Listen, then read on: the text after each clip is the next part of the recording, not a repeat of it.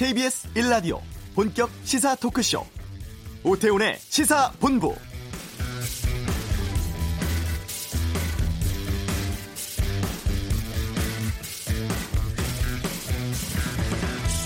어제 국민이 묻는다. 2019 국민과의 대화라는 제목으로 2시간 가까이 직접 대화를 가진 문재인 대통령. 22%가 넘는 시청률을 기록하면서 높은 관심을 실감할 수 있었습니다.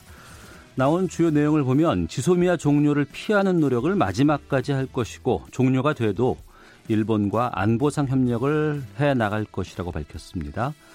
조국 전 장관 관련해서는 국민에게 갈등을 주고 분열하게 만들었다면서 거듭 사과했고 검찰 개혁을 위해서 공수처 설치는 꼭 필요하다고 강조했죠. 사전 접수된 질문의 절반 이상이 경제 분야였을 정도로 큰 관심은 경제였는데 성장률에 어려움이 있더라도 반드시 집값 잡겠다고 했습니다. 민심을 헤아린 진솔한 소통이었다는 반응도 있고 핵심에서 벗어났고 산만했다는 지적도 꽤 나오고 있는데요.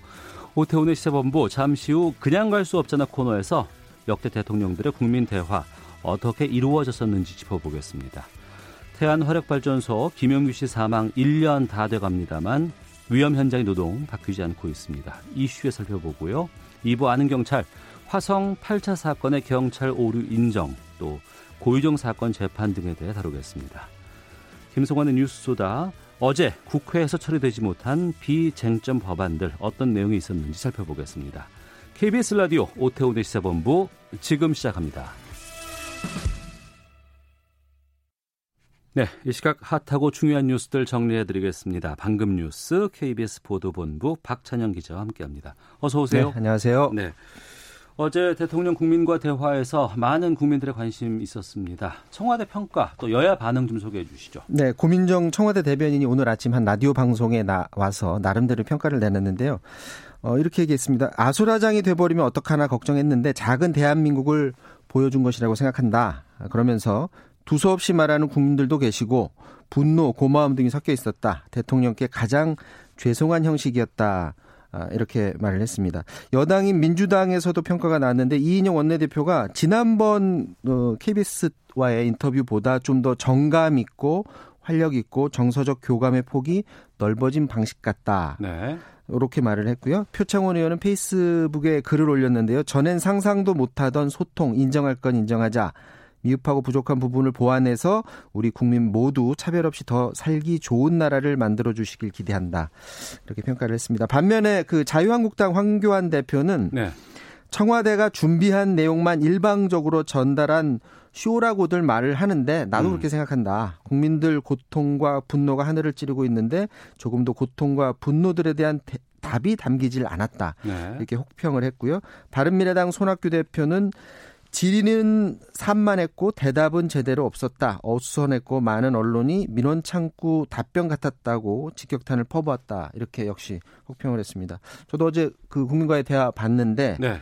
이제 방송을 만드는 사람 입장에서 보면 굉장히 편안하게 질의하고 대답하는 그런 과정 그리고 가수를 MC로 내세워서 하는 그런 과정은 시도는 괜찮았던 것으로 보여지고요. 대통령도 즉각 대답을 통해서 진솔하게 다가서려는 모습 그 부분은 좋았는데 네. 다만 네. 너무 많은 분들이 질의를 하는 과정에서 그리고 이런 방송에 나와서 시사 문제에 대해서 질의하고 이런 게 익숙하지 않은 일반 국민분들이시죠. 그러다 보니까 자꾸 자기 하소연을 하게 되고 그 질문하는 분들이 구체적으로 막 질문하다가 자기가 뭘 질문해야 되는지 그 맥락을 좀 놓치다 보니까 막 질문이 굉장히 길어지는 부분이 있었거든요. 네. 그런 부분이 좀 더 짧게 좀 임팩트 있게 갔다면 음. 치고받고 그리고 대통령이 더 많은 시간을 줄 수 있지 않았을까 그런 아쉬운 부분이 있긴 한데 어쨌건 대통령이 국민들과 직접 소통을 하겠다고 나섰으니까 그게 네.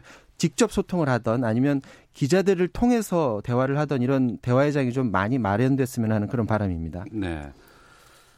자유한국당 황교안 대표 오후 2시부터 단식 들어간다고요? 네, 그렇습니다. 어, 황교안 자유 아, 자유한국당 대표가 오전에 이제 기자들을 만나서 오늘부터 단식에 들어간다. 자세한 취지는 단식 현장에서 말씀드리겠다. 이렇게 말했습니다. 오후 2시에 청와대 앞 분수대 광장에서 단식에 들어간다고 하고요. 여기에 대해서 박맹우 당 사무총장이 지난번 삭발처럼 대표의 결단이다. 한일 군사정보보호협정 지소미아의 연장 그리고 패스트트랙 강행을 처리할 것 그리고 국정 대전환을 요구하는 취지로 기한 없이 단식하겠다는 것이다 이렇게 말을 했습니다. 문제는 이제 국민들이 이번 단식을 과연 어떻게 바라보느냐 이 부분인 것 같아요. 지난번에 삭발에 이어서 단식은 좀 더 강도를 높인 것이라고 볼 수 있는데 네. 과연 많은 국민들이 지소미아를 연장하는 부분을 연장을 요구하면서 단식하는 걸 과연 많은 부분들이 동의를 해 줄 수 있느냐 그리고 공수처 설치 막기 위해서 단식하겠다는 건데 거기에 대해서도 동의를 해 주느냐. 여론의 향배가 황교안 대표의 향후 정치적 그 길을 가는 데에도 영향을 줄 것으로 보여지는데 지금 황교안 대표는 당 내에서 김세원 의원이 어, 당대표도 내려오고, 그리고 원내대표도 내려오고, 동반 퇴진해서 보수를 다시 살리자고 지금 요구를 하지 않았습니까? 네. 근데 이제 그러한 질문에 대해서 분명을 행동을 더 보여주는 게 오히려 보수 성향의 그런 국민들을 끌어안는데 더 어, 좋은 방향이 아닐까 이런 생각도 해봅니다. 네. 개헌 문건 관련해서 군 인권센터가 오늘 추가 공개한 내용이 있습니다. 어, 19대 대선을 염두에 두고 준비했다는 주장이 있어요?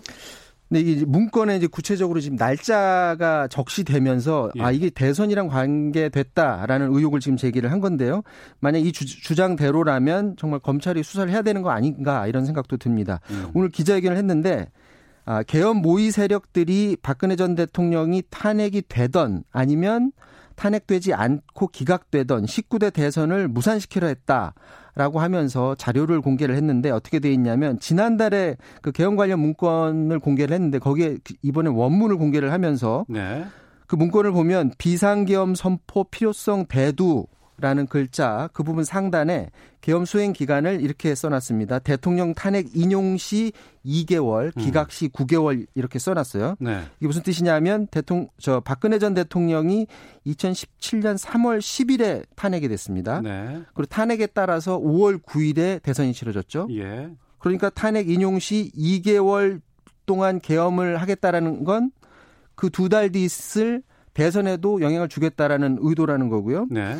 또 탄핵되지 않으면 대선은 원래대로 2017년 12월 5일에 해야 되는 건데 이것도 정확히 9개월입니다. 음. 그러면 결국 기각시 9개월 계엄을 수행한다는 건 대선을 민주당에 이롭지 않게 끌고 간다든가 무산시키려는 의도가 있다 이런 얘기고요. 두 경우 모두 문재인 당시 민주당 대선 후보가 당선될 확률이 0%였다 이렇게 주장을 했습니다. 왜냐하면 대선 후보로 출마하지 못하도록 아예 그 개엄 기간에 그런 음. 분위기를 아마 조성했을 거다. 그리고 막아 그 출마하지 못하도록 막았을 거다라는 게 바로 군인권센터의 주장인데 군인권센터는 이런 어, 자료를 공개하면서 조현천만 빼고 다른 관련자들 다 있으니까 그 음. 수사하면 되는 것 아니냐 왜 수사 안 하냐 네.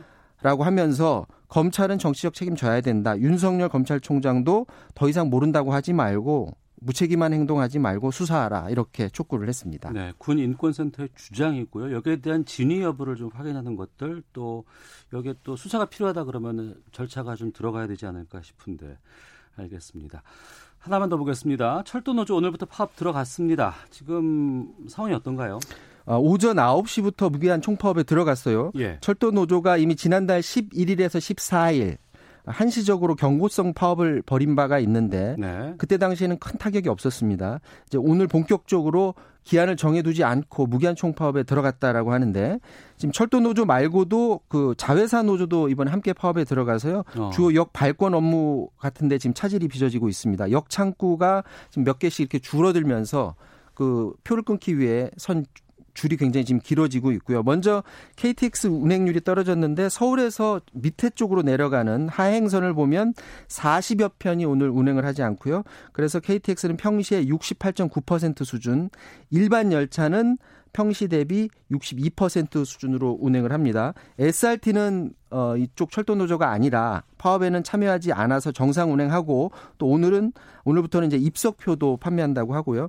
이번 파업으로 1호선 전철 같은 광역 전철 운행률은 평시 대비 82% 수준 그중 그 정도에 맞춰서 운행한다고 합니다. 지금 철도 노조의 요구 사항을 보면 4조 2교대 근무제 도입 위한 인력 4천 명을 충원해 달라. 네. 그리고 생명안전 업무하는 직원들을 지금 비정규직 돼 있는 사람들 정규직화해 달라, 자회사 직원의 처우를 개선해 달라, 그리고 SRT 운영사인 SR하고 코레일 이거를 연내 통합해 달라 이런 사항들을 요구를 하고 있습니다. 알겠습니다. 방금 뉴스 KBS 보도본부 박찬영 기자와 함께했습니다. 고맙습니다.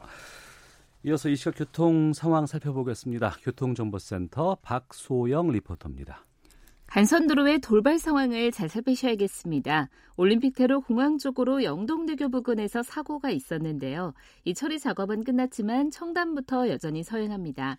반대 잠실 쪽으로 한강대교 부근에서는 4차로를 막고 작업을 하고 있는데 여의 하루부터 20분이나 걸리고 있습니다. 이후로 반포 부근에서도 작업으로 한 개 차로가 막혀 있어서 부근 지나기가 어렵고요. 강변북로 구리 쪽 한강대교 부근에서도 작업을 하고 있는데요. 4차로가 막혀 있어서 성산부터 30분 정도 걸리고 있습니다. 그 밖에 고속도로에서는 경부고속도로 부산 쪽으로 옥산 부근 4km 구간 작업 여파를 받고 있고요. 중부고속도로 남이 쪽으로는 모가 정류장 부근에서 화물차 관련해 사고가 발생했습니다. 두 개 차로를 막고 이 처리 작업을 하고 있는데 뒤로 4km 구간 거의 서 있다시피 합니다. 미리 우회하셔야겠습니다. KBS 교통정보센터였습니다.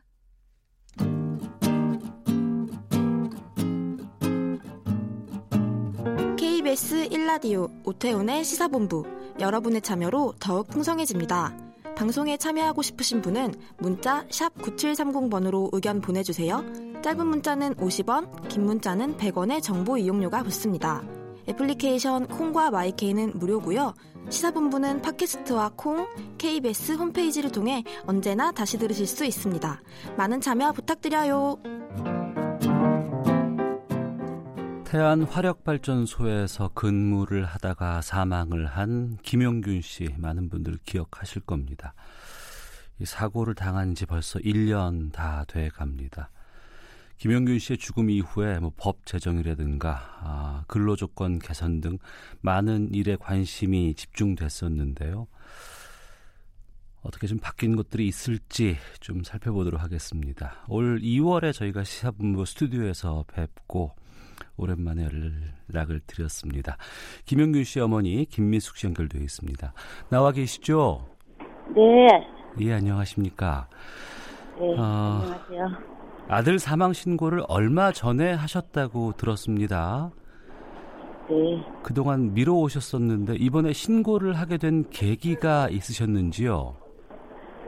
예비군 훈련 때문에 몇 번의 전화가 계속 오고 있는 상태였는데 예. 어, 계속 그쪽에서 다그쳐서 빨리 사망 신고를 해달라고 요청을 계속해서 어. 그래서 그냥 어쩔 수 없이 하기 싫었는데 하게 되었습니다. 아, 예비, 예비군 관련된 문제 때문에 하게 되신 거예요?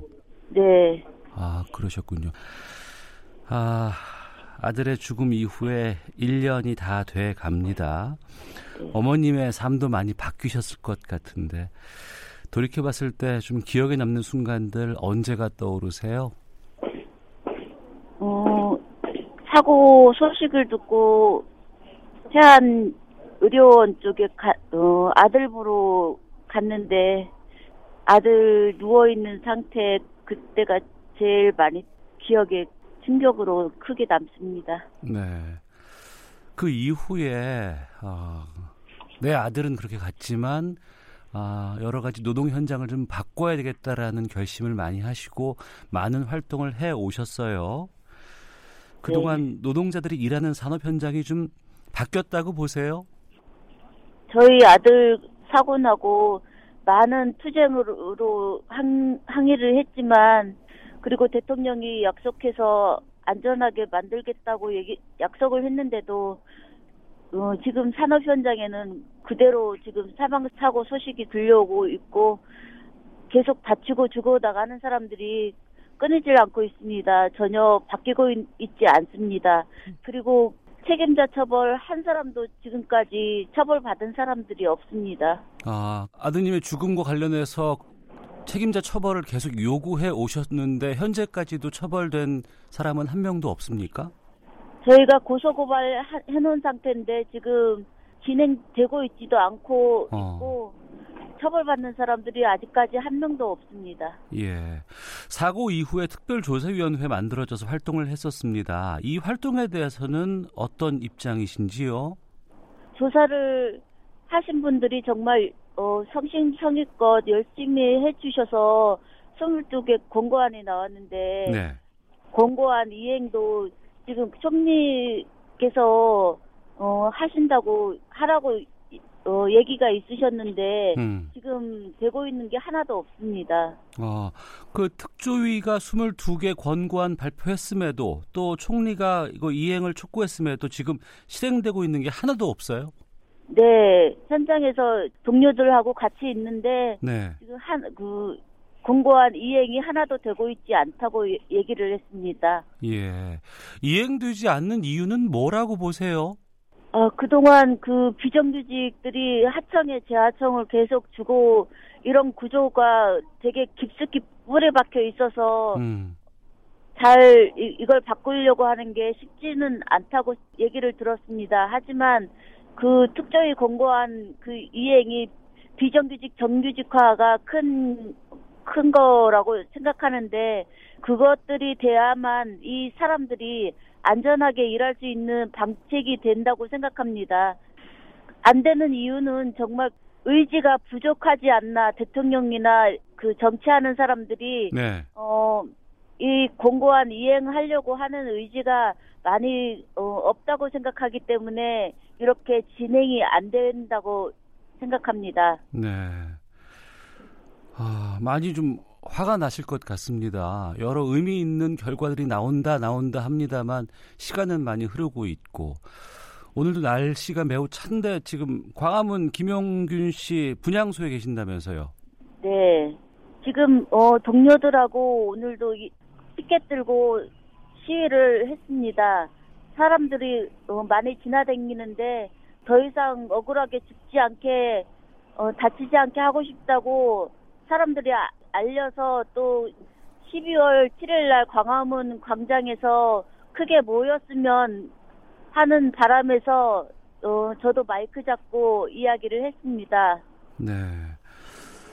그 22개 권고안 가운데 가장 시급하게 이거만큼은 해야 된다라고 하는 건 어떤 걸 꼽으실까요? 직접 고용 정규직화이고요. 그리고 또 어, 이렇게 사람들 죽지 않게 기업 살인 처벌법 그거 제정하는 것도 중요하게 생각합니다. 그리고 또 용규리 동료들 또 현장에서 다치지 않게 하기 위해서 안전 시스템 어, 강화하는 것도 중요하다고 생각합니다. 네. 고 김용균 씨의 어머니 김민숙 씨와 함께 말씀 나누고 있습니다. 이 광화문에 다시 분향소가 차려지게 되는 상황인데요. 참 답답하다 생각이 들고요. 그 아드님 사고 이후에 그래도 많은 분들이 관심 가져주고 또 법도 제정이 됐습니다. 그래도 이런 건 좀 바뀌었다 아니면 좀 변화가 있었다는 것 좀 보신 게 있으세요? 어, 실질적으로 이렇게 현장에서는 바뀐 게 거의 없는 상태고요. 예. 어, 조금 바뀐 것이 있다면 사람들의 생각이 좀 바뀌지 않았나 이런 생각을 합니다. 현장 동료들도 얘기해 보면 음. 예전에는 본인들이 억울함이 있어도 그냥 아 우리가 어떻게 할 수 없다는 생각으로 그냥 있었는데 네. 이제는 어 용준이 사고를 통해서 사람들이 우리의 억울한 이런, 이런 현장 상태를 누가 해결해 주는 게 아니고 본인들이 해결해야 되겠다는 어, 의지가 생기고 생각이 바뀌었습니다. 예. 어머니께서 많이 노력을 해주신 결과가 그래도 그나마 좀 반영이 되고 있지 않나 싶은데요. 이번에 최근 그 김영균 재단이 설립됐습니다. 어머니께서 이제 이 재단에서 이사장 역할을 맡으셨다고 들었는데 재단 설립은 왜 하게 되신 겁니까? 어, 지금 용균이 투쟁이 있고 나서 22개 공고안까지 나왔는데 지금 이행 그 합의 이행되는 것도 없고 그래서 어 이거 재단을 통해서 그 일반 시민들 단체들 그리고 이 노조 하는 사람들 이, 이 사람들 다 묶어서 음, 그리고 또 저희처럼 그 가족을 잃은 유가족들이 다 모여서 함께 네. 묶여서 이렇게 큰 싸움 조직을 만들려고 재단을 만들었습니다. 예. 재단 만드는 거 좀 쉽지 않은 일인데 어떤 분들이 함께 도와주고 계시는지요? 저희는 지금 저하고 같이 상근 활동 하시는 분, 그 사무처장님이 한 분 더 계십니다. 둘이서 지금 진행하고 있고요. 예. 저희 주변에는 저 도와준 시민대책위 분들이 계속 같이 함께 해주시고 계십니다. 이번 어, 일주기 다가오면서 그동안 도와주셨던 많은 단체 분들도 같이 어, 손잡고 어, 진행하고 있습니다. 앞으로도 그렇게 진행할 예정입니다. 네. 재단 통해서 어떤 일 해야 한다고 생각하시는지 여쭙겠습니다.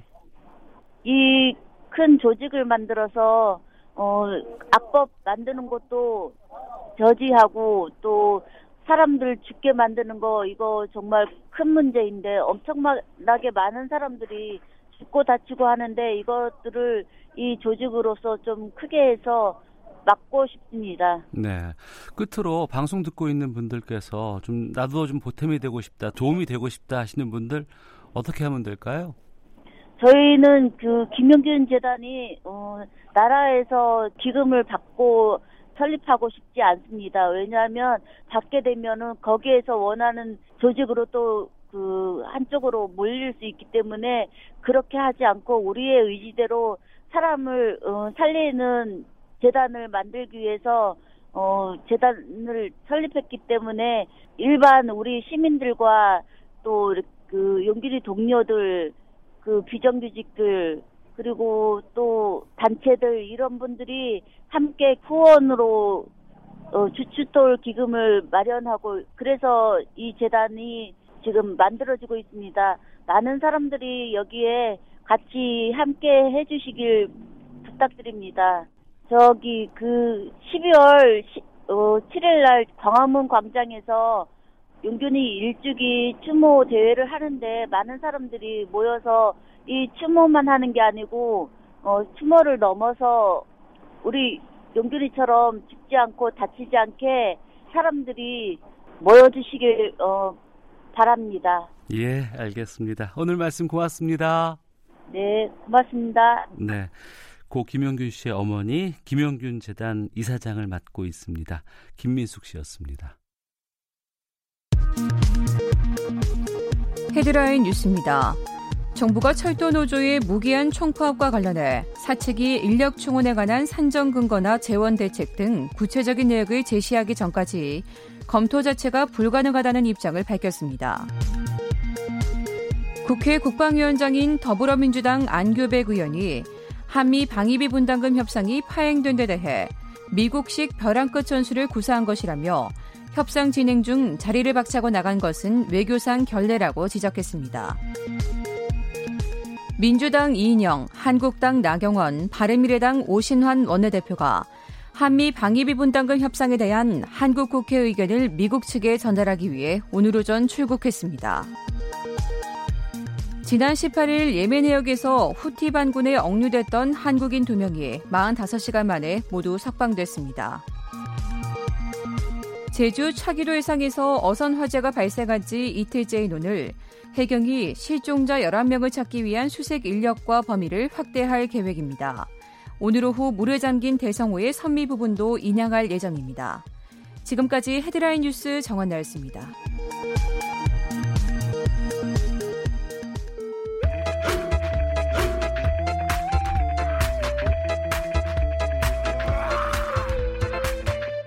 오태우래 시사 본부. 네, 어제 문재인 대통령 국민과 대화 아, 생방송 이후 오늘까지도 화제가 이어지고 있습니다.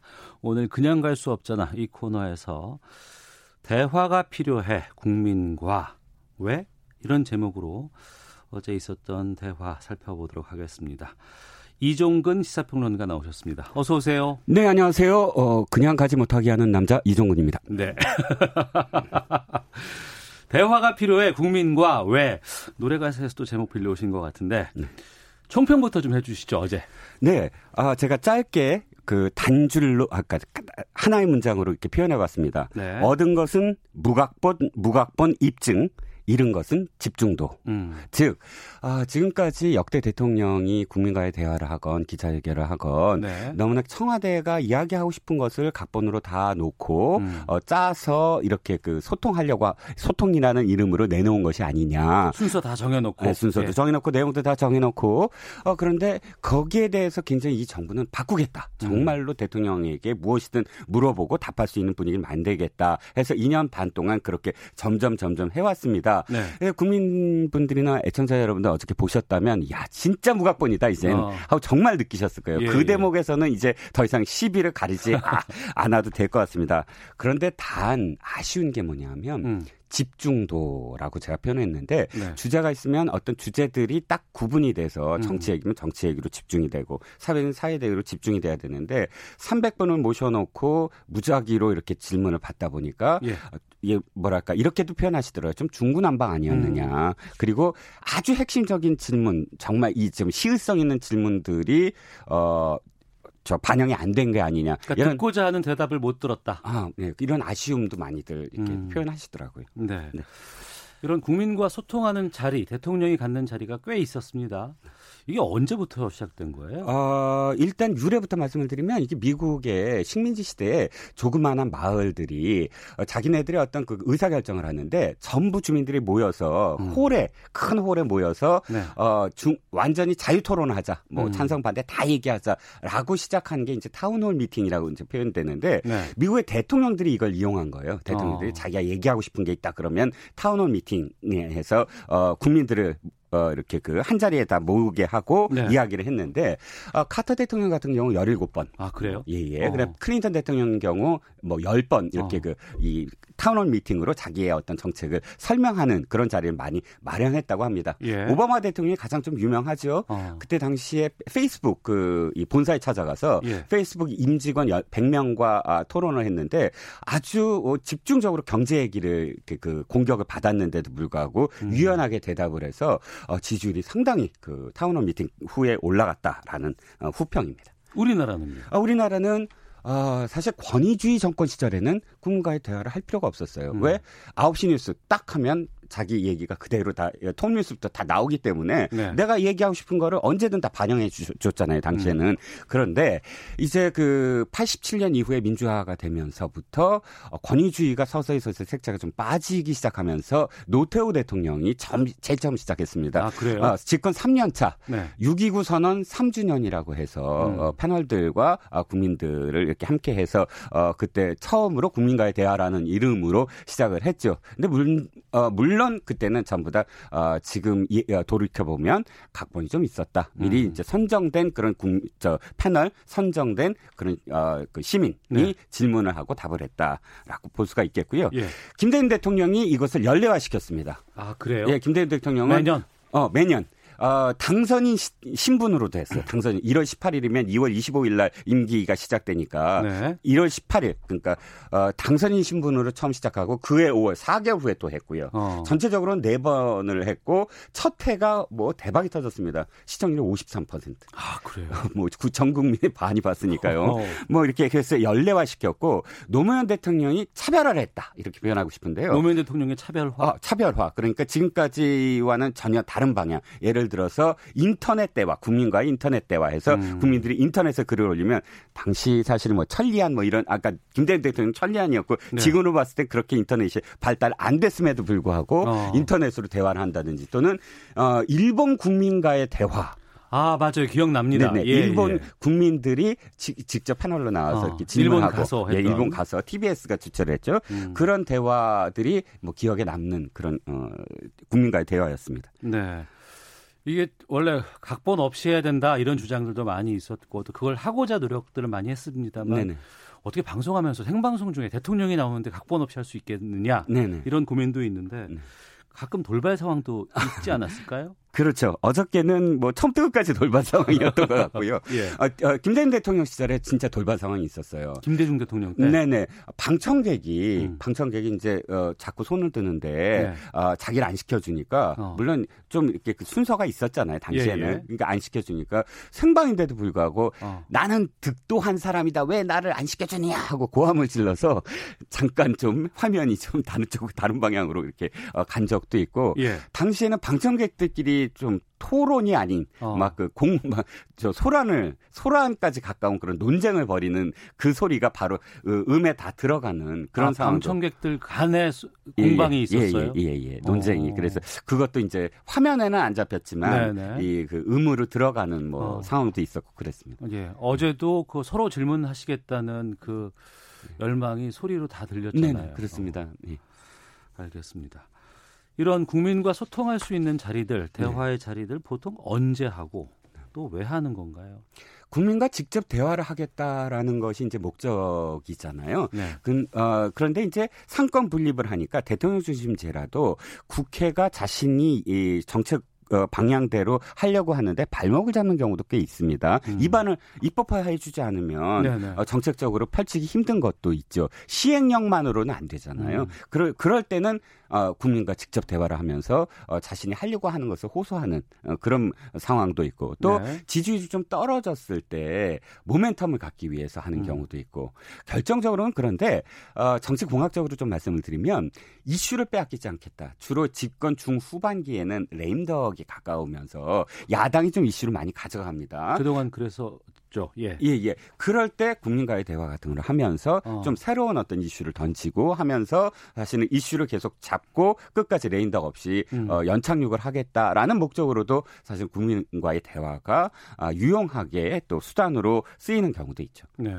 앞서 노무현 대통령 차별화까지 얘기했는데 그러고 네. 보니까 그 이후에 이명박 대통령이나 박근혜 대통령 때는 이 국민과 대화하는 건 어떻게 했었어요? 아 이명박 대통령 때는 세 차례에서 했는데 세 예. 차례에 걸쳐서 했는데 어, 이름을 좀 달리했어요. 어. 이름을 그 직전까지 국민과의 대화라는 이름이었는데 예. 이명박 대통령 측에서는 이것이 대통령이 주어가 돼서 국민과 대화를 해주는 음. 그런 그 이 어감이 있지 않느냐. 음. 국민을 주어로 하자. 그럼 국민 입장에서는 대통령과 대화를 하는 거 아니냐 그래서 이름을 대통령과 대화로 어, 바꾸고 네. 세 차례에 걸쳐서 했습니다. 음. 근데 이제 이명박 대통령 같은 경우는 좀 기억에 남는 게 로봇 물고기 사건이었죠.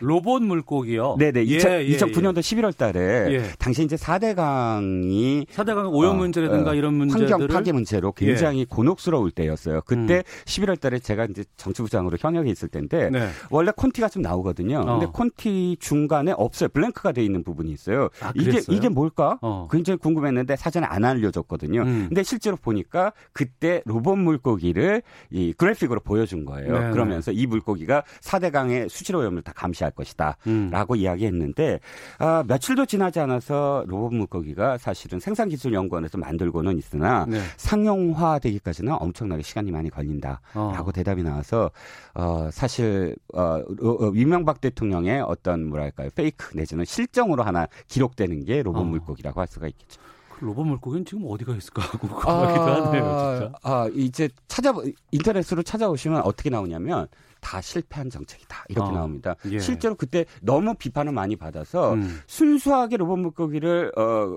연구하는 과학자들까지 손을 놓게 돼 버린 거예요. 네. 그게 원래 그 이 연구가 꼭 그이 4대강을 위해서 로봇 물고기를 만들려고 했던 건 아니거든요. 음. 그렇기 때문에 잘못 그 시연을 했다가 사실 로봇 물고기라는 그런 그 이 아이템마저도 사장시킨 게 아니냐라는 비판을 지금 받고 있죠. 이 국민과의 대화 자리를 앞서 뭐 정치공학적으로 설명해 주셨습니다만 이게 득이 될 때도 있었고 또 방금 말씀하신 것처럼 독이 될 때도 있었나요? 네, 득이 됐을 때를 제가 하나 생각을 해보면 김대중 예. 대통령이었을 거예요. 어. 왜냐하면 1월 18일 날 당선인 신분으로 했다고 제가 말씀을 드렸잖아요. 예. 그때 당시가 아 국가 부도의 위기였어요. 그랬죠. 예, 예, 예 IMF 예, 때. 예, YS 예, 말기에서 이제 그 유산을 그대로 받아서 시작을 음. 해야 되잖아요. 네. 당시에는 정말 절망적이었고 어 흑자부도라는 말도 생겨났고 또 음. 우리가 불패 신화라고 해서 30대 그룹들 어 저 그룹들은 전 진짜 건실해라고 하는 그룹들이 차례대로 다 무너졌거든요. 네네. 네. 그리고 어 가장들이 전부 실직을 했고 음. 그 상황에서 1월 18일 날 한국인의 저력을 보여주자라는 캐치프레이즈로 아. 어, 국민과의 대화를 한 거예요. 예. 그러니까 뭐랄까 어떤 분위기 전환 우리 국민들이 정말 저력 있는 국민입니다. 그야말로 위기를 기회로 만드는 예예 예. 어. 그렇게 한번 해보자라고 했는데 아까도 말씀드렸지만 이게 53.3%의 그 대박이 터졌고 음. 또 엄청나게 많은 사람들이 신청을 했습니다. 내가 네. 직접 나가서 하소연을 하리라. 그런데 이렇게 서로 사실은 그 힘든 것을 공유하고 한번 나가 보자, 나가 보자라는 음. 그런 그 다짐이 어 굉장히 그때 이렇게 위기를 극복하는 데 있어서 도움이 됐다라고 김대중 대통령도 나중에 그 국민과의 대화를 기억을 해내시더라고요. 네. 3603님 너무 두서도 없고 실속이 없었습니다. 목적이 무엇인지 모르겠더군요. 2867님도 국민과 대화가 잘 안 된 것 같던데요 라는 의견도 있고 또 김애숙님은 국민과 대화 문재인 대통령 정말 잘 하셨다고 생각합니다라는 의견도 보내주셨는데요. 예, 정말 이 소통으로서의 대화가 되고자 한다 그러면 어떻게 앞으로 하는 것이 좋을지 좀 제안을 해주신다면요. 네. 자, 이제 그 문재인 정부에서는 입증하려고 더 이상 노력 안 하셔도 될 것 같아요. 음. 정말로 자연스럽게 국민과 직접적으로 소통한다는 걸 다 아시거든요. 네. 근데 그것 때문에 뭔가 잃어버리시지 말고 이제 음. 그 이제는 다시 좀 더좀 좀 집약적으로 할 수 있는 방안을 좀 모색을 하는 게 어떠냐.